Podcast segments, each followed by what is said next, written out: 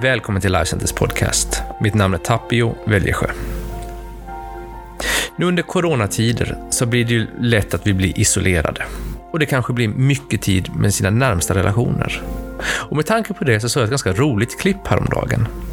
En man får en fråga om A. Skulle du välja att vara isolerad två veckor tillsammans med fru och barn? Eller B. Och mannen svarar direkt B.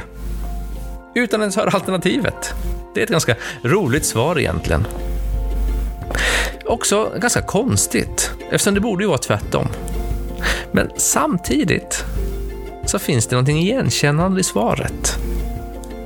De närmsta relationerna vi har är inte alltid de relationerna som får vår bästa tid. För de flesta av oss är ju upptagna på dagen.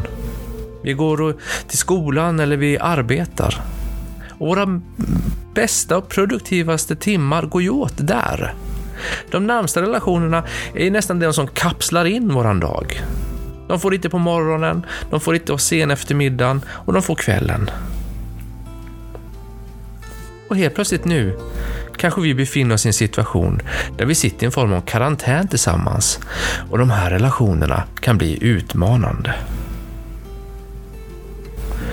När Jesus talar om relationer, närmare bestämt Bibelns budskap och specifikt om äktenskap, så handlar andemeningen om att en relation är alltid värd att kämpa för.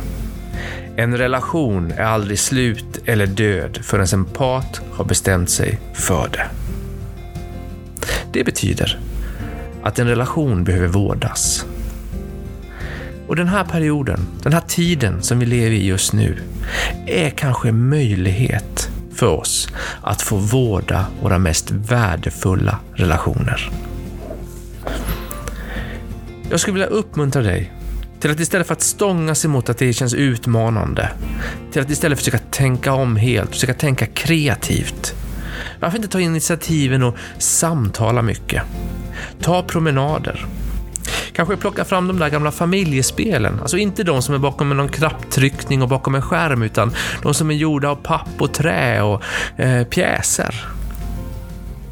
Det börjar bli fint ute, varför inte plocka fram grillen och hitta gemenskap? Det jag har sagt är, låt den här perioden få vara en tid där du fördjupar dig i dina mest värdefulla relationer. Jag skulle avsluta med en del av första Korintierbrevet kapitel 13 som handlar om kärleken. Kärleken, den hoppas. Kärleken, den tror. Den uthärdar och kärleken i sin natur, den upphör aldrig.